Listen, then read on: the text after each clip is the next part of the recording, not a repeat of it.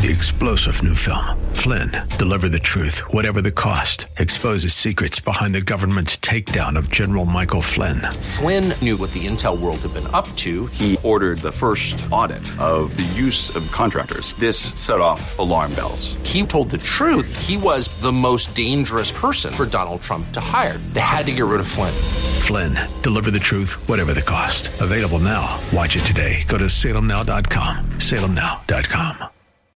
Began last week a look into the practical outworking or example of that wisdom as it's found in the call of God, namely the call of unbelievers to salvation, the call of God to Himself.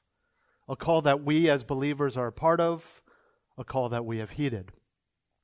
As such, our understanding of the wisdom of God and our part in it drives us to greater worship and holiness. In keeping with the theme of wisdom, the more we live out the wisdom of God, the more we will succeed in those pursuits of holiness and worship. How so? To value what God values rather than what the world values. Uh, and that's the comparison, the contrast that Paul has set up. He's not just talking about the wisdom of God, as you recall, he is comparing the wisdom of God to the wisdom of man, which ultimately is foolishness. It is not wisdom at all. Would you turn with me to 1 Corinthians chapter 1, verses 26 through 31? 1 Corinthians chapter 1, verses 26 through 31 is a passage that we began last week. And I'm going to read the whole thing for you as we finish off the passage this morning. Verses 26 through 31, 1 Corinthians chapter 1. For consider your calling, brethren, that there were not many wise according to the flesh, not many mighty, not many noble. But God has chosen the foolish things of the world to shame the wise, and God has chosen the weak things of the world to shame the things which are strong. And the base things of the world and the despised God has chosen, the things that are not so that he may nullify the things that are, so that no man may boast before God. But by his doing you are in Christ Jesus, who became to us wisdom from God, and righteousness and sanctification and redemption, so that just as it is written, let him who boasts boast in the Lord. We are looking in this passage at four manifestations of God's wisdom in the calling. And we looked at two last week, and by way of review, the first one was the people of the calling. Second manifestation of God's wisdom in the calling, the paradox of the calling. Third manifestation of God's wisdom in the calling, the purpose of the calling. He says all of this in verse 29 so that no man may boast before God. The word boast is similar to how we use it today in the Greek to take pride in, or to glory in, to brag. But here it also has the concept of trusting or putting one's confidence in something. So you got to understand that boasting can be good or bad depending on what you are boasting in. Boasting in the Lord is a good thing. Here he's talking about people boasting in themselves. Going to the beginning of 1 Corinthians, you can see how this bled into the church. Remember, they were all trying to outdo each other, classifying themselves into different groupings under certain spiritual leaders, the, the factions that we talked about. And this is all the wider context of what Paul is addressing and writing about here.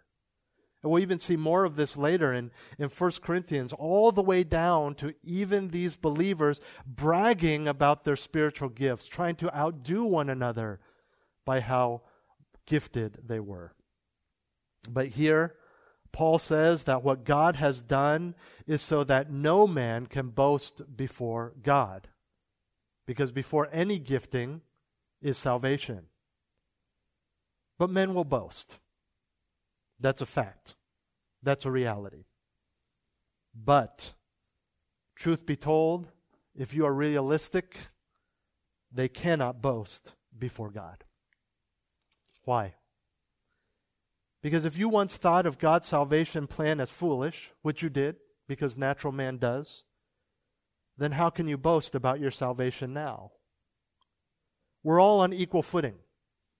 The same starting point, a level playing field with no inherent advantages.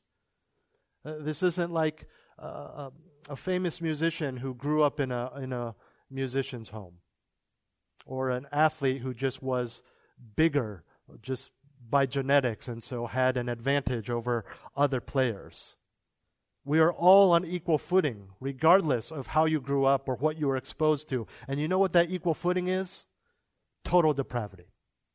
We're complete sinners. Your salvation, whether you're saved or not, whether you are called out of that depravity, does not change whether you are raised by a Christian family or not. Whether you are, live in a country where, where religion is outlawed or not. It is all God. There is none righteous, none who seeks after God. And this is why we need grace. This is which that which is undeserved, unearned. Total, utter depravity only by grace are we saved. Sinners saved by grace. And when you understand your salvation, then you understand others' salvation. And that leads to an understanding of God's sovereignty and grace, not only in election and calling, but also in human talent and human giftedness. And when you understand all of that, the foundation of which is God's calling, you get why nobody can boast before God.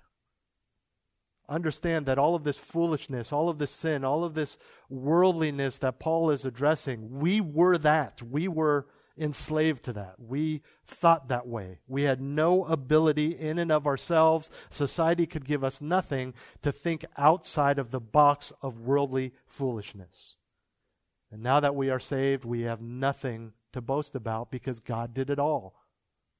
It's like when that, when that kid in your class from elementary school, the loser, you see him on the news and he's now rich and famous and now you walk around going, "Hey, I was I know that kid. I went to school with that kid." You can't brag about that when you were the only one calling him a loser.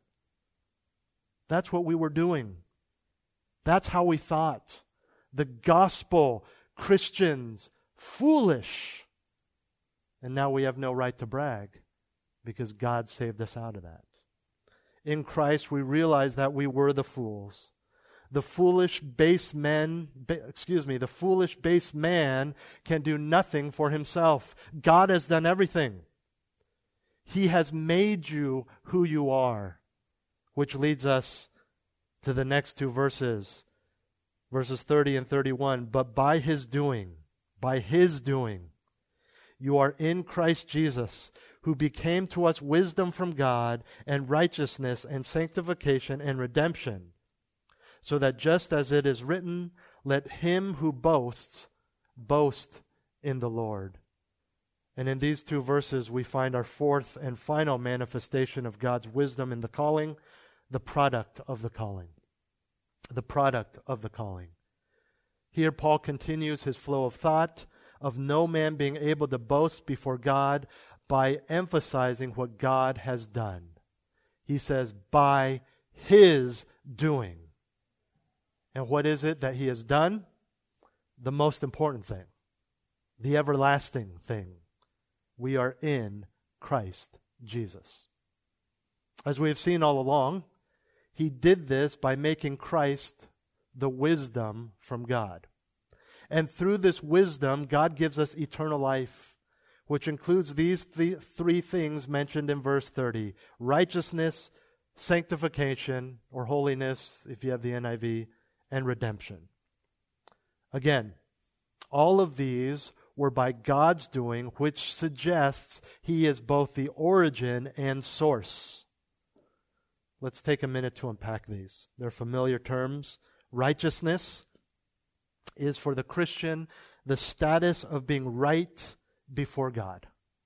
Once guilty criminals, now cleared of every charge. This is really, when you see this in the Greek, and especially in this context, this is more of a legal or forensic term rather than an ethical one. Despite our guilt of having broken the law, God gives us the standing of the innocent declares us right, innocent before Him. And in so doing, He acquits us and has a share in Christ's righteous character. Secondly, is sanctification. This is holiness. This is found only through Christ and allows us into the presence of God. We are now set apart for Him to be His and for His service. The defilement of sin that separated us from God, that barred us from fellowship with God, has been removed. And now we can enter, as it were, the Holy of Holies, the veil having been torn in two, and we can approach God whenever we want in prayer, and one day we'll be in His presence because we have been set apart. And thirdly, Paul says, redemption. Redemption.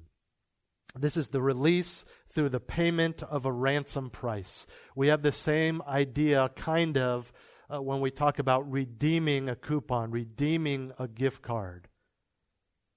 This was used of the release of prisoners through the payment of a price. In the Greco Roman world, there were slave markets, and a slave could be purchased or redeemed from one master to another so long as the new master paid the required price. You can see how this metaphor from slavery uh, was special to the Jews of the time as a way to express their deliverance from slavery in Egypt.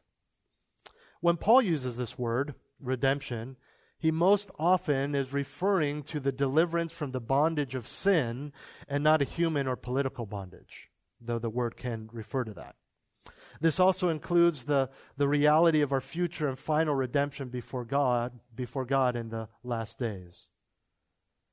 You're probably very familiar with Romans 3 and where the same word is used. Romans chapter 3, verses 24 and 25 that uh, that come right after the, the damning Romans 3:23, all have sinned and fall short of the glory of God. And he says, verse 24, being justified as a gift by his grace through the redemption, there's the same word, which is in Christ Jesus, whom God displayed publicly as a propitiation in his blood through faith. This was to demonstrate his righteousness because in the forbearance of God, he passed over the sins previously committed. In other words, because he passed over, he did not punish them for those sins. He did still become righteous himself by redeeming us from those sins in Jesus Christ. Back to 1 Corinthians. These three terms, these three characteristics, they would be pretty fantastic if you think about it. If you, if you think about the way I just defined them in just their general usage. They would be wonderful if they were just referring to a boss that was upset with you or, or an estranged family member. To, to finally be, uh, to, to finally get your project done the way he likes so you're now in a right standing with your boss or, or to, to finally be able to sit down at Thanksgiving dinner with that, that, without that animosity or even a slave to be purchased out of enslavement either to freedom or to a better, nicer, more lenient master.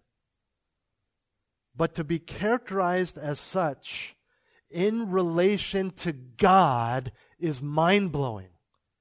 It's amazing. It is wonderful.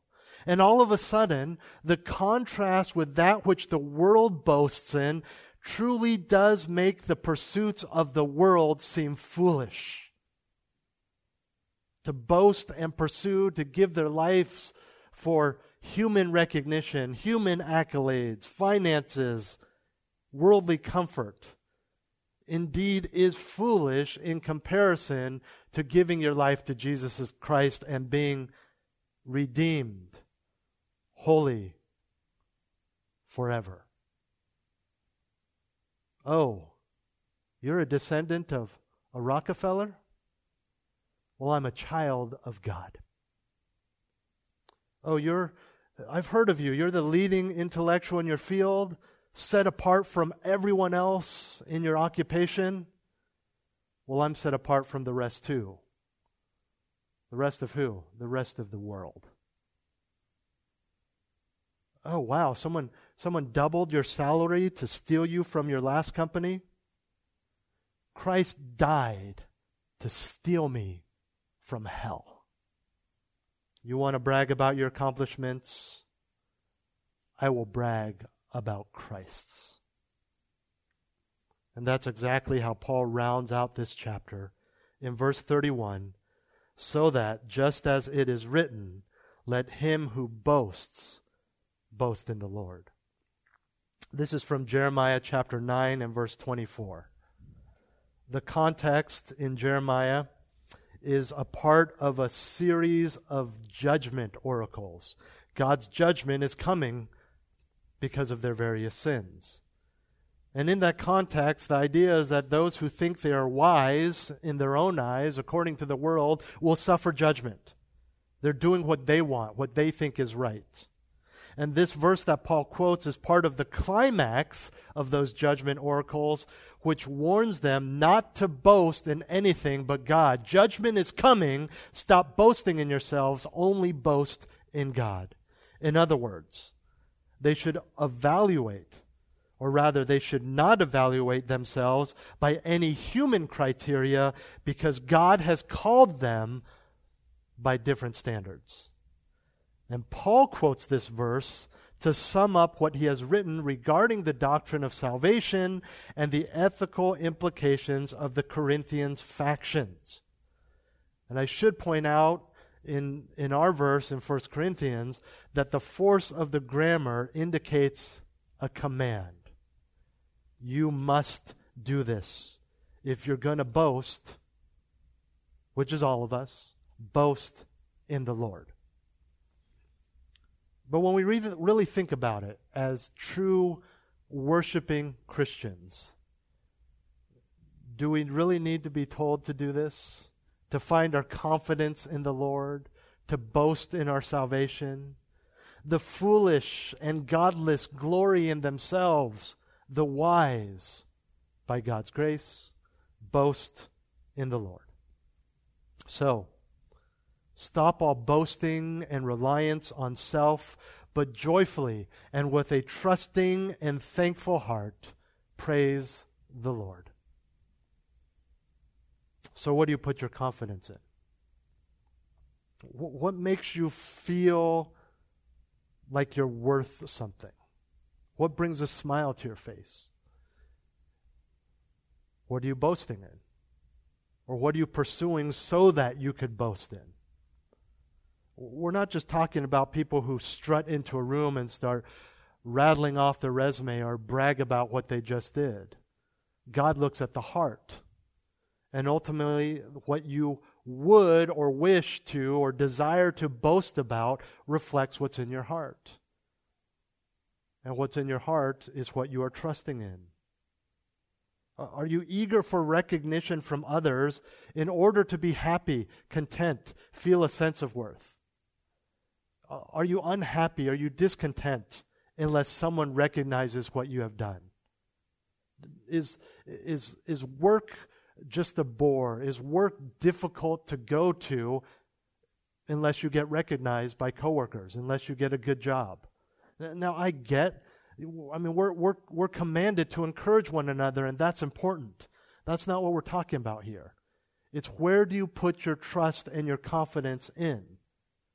It's, does it get to the point where you don't even think you're doing a good job unless someone else praises you?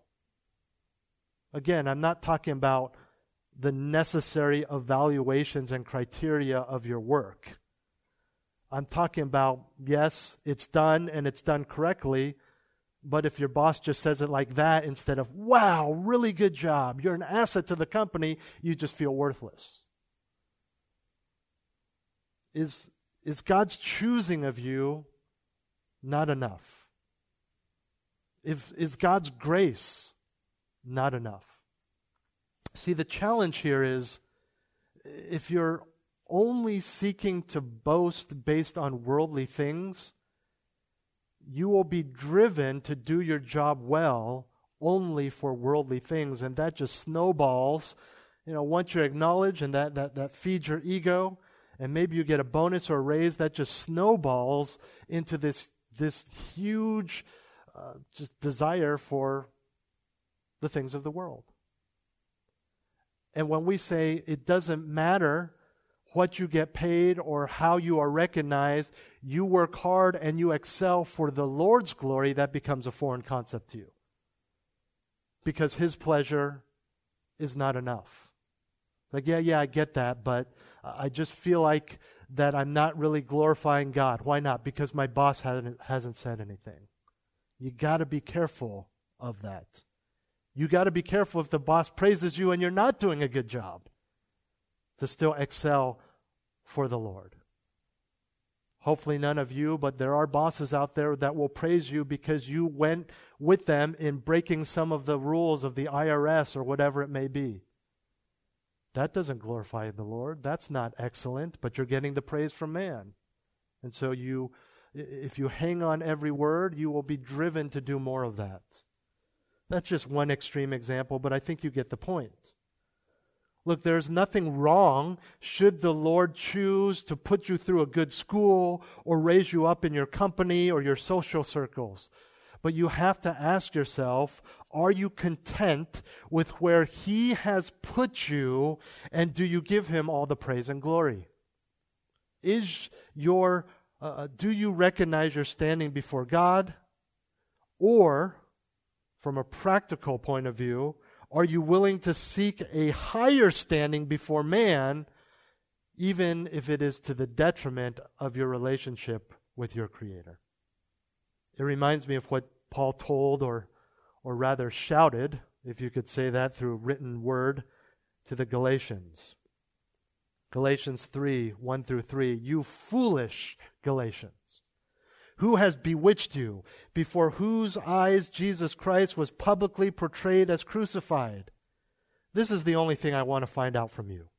Did you receive the Spirit by the works of the law or by hearing with faith?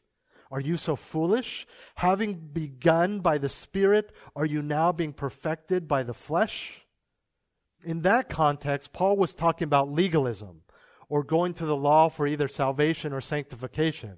These were true believers, but they were falling back on legalistic rituals because of the Judaizers, and Paul's confronting them. You are saved by grace. Are you now trying to finish off your salvation through works? The principle for us, though not the context is not the same, the principle is the same. Are you trusting God? Are you finding your confidence in God? Or, or are you trusting yourself? You have to understand what we're talking about ultimately is on the big picture what do you boast in? What do you base your life on?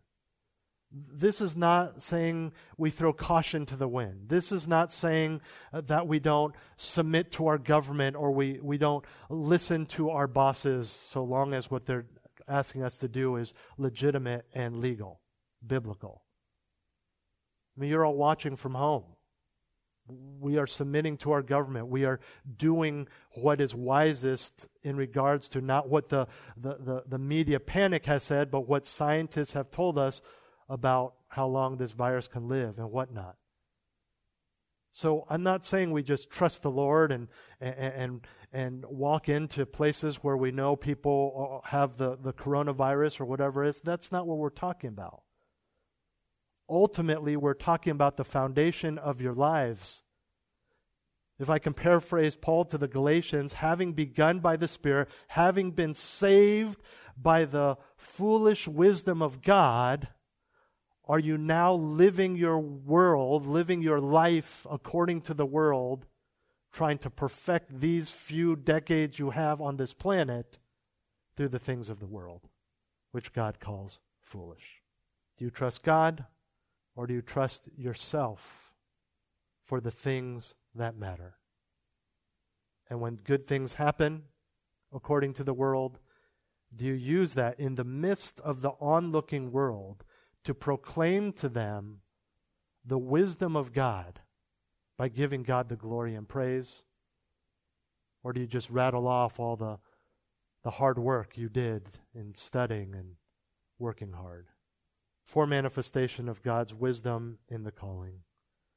The people of the calling, the paradox of the calling, and this morning we saw the purpose of the calling and the product of the calling. Paul's not done speaking about the wisdom of God. If you recall, I mentioned he will talk about two practical examples of his wisdom. Next, we'll go into chapter 2 and we'll see the wisdom of God in Paul's ministry and how he proclaimed the gospel. Let's pray. Three star general Michael J. Flynn, head of the Pentagon Intelligence Agency, knew all the government's dirty secrets. He was one of the most respected generals in the military. Flynn knew what the intel world had been up to, he understood its funding. He ordered the first audit of the use of contractors. This set off alarm bells. The explosive new documentary, Flynn, Deliver the Truth, Whatever the Cost, and covers the facts behind this scandal. Flynn told the truth. He was the most dangerous person for Donald Trump to hire. I find out the worst enemy that I'm going to face in my life is right here in America. They took my assessment and they wanted me to change it. And I was like, I'm not changing it. They had to get rid of Flynn with in depth interviews, archival footage, and never before seen personal records of the man behind the headlines. I just felt like I was drowning. Flynn, deliver the truth, whatever the cost. Available now. Watch it today. Go to salemnow.com. Salemnow.com.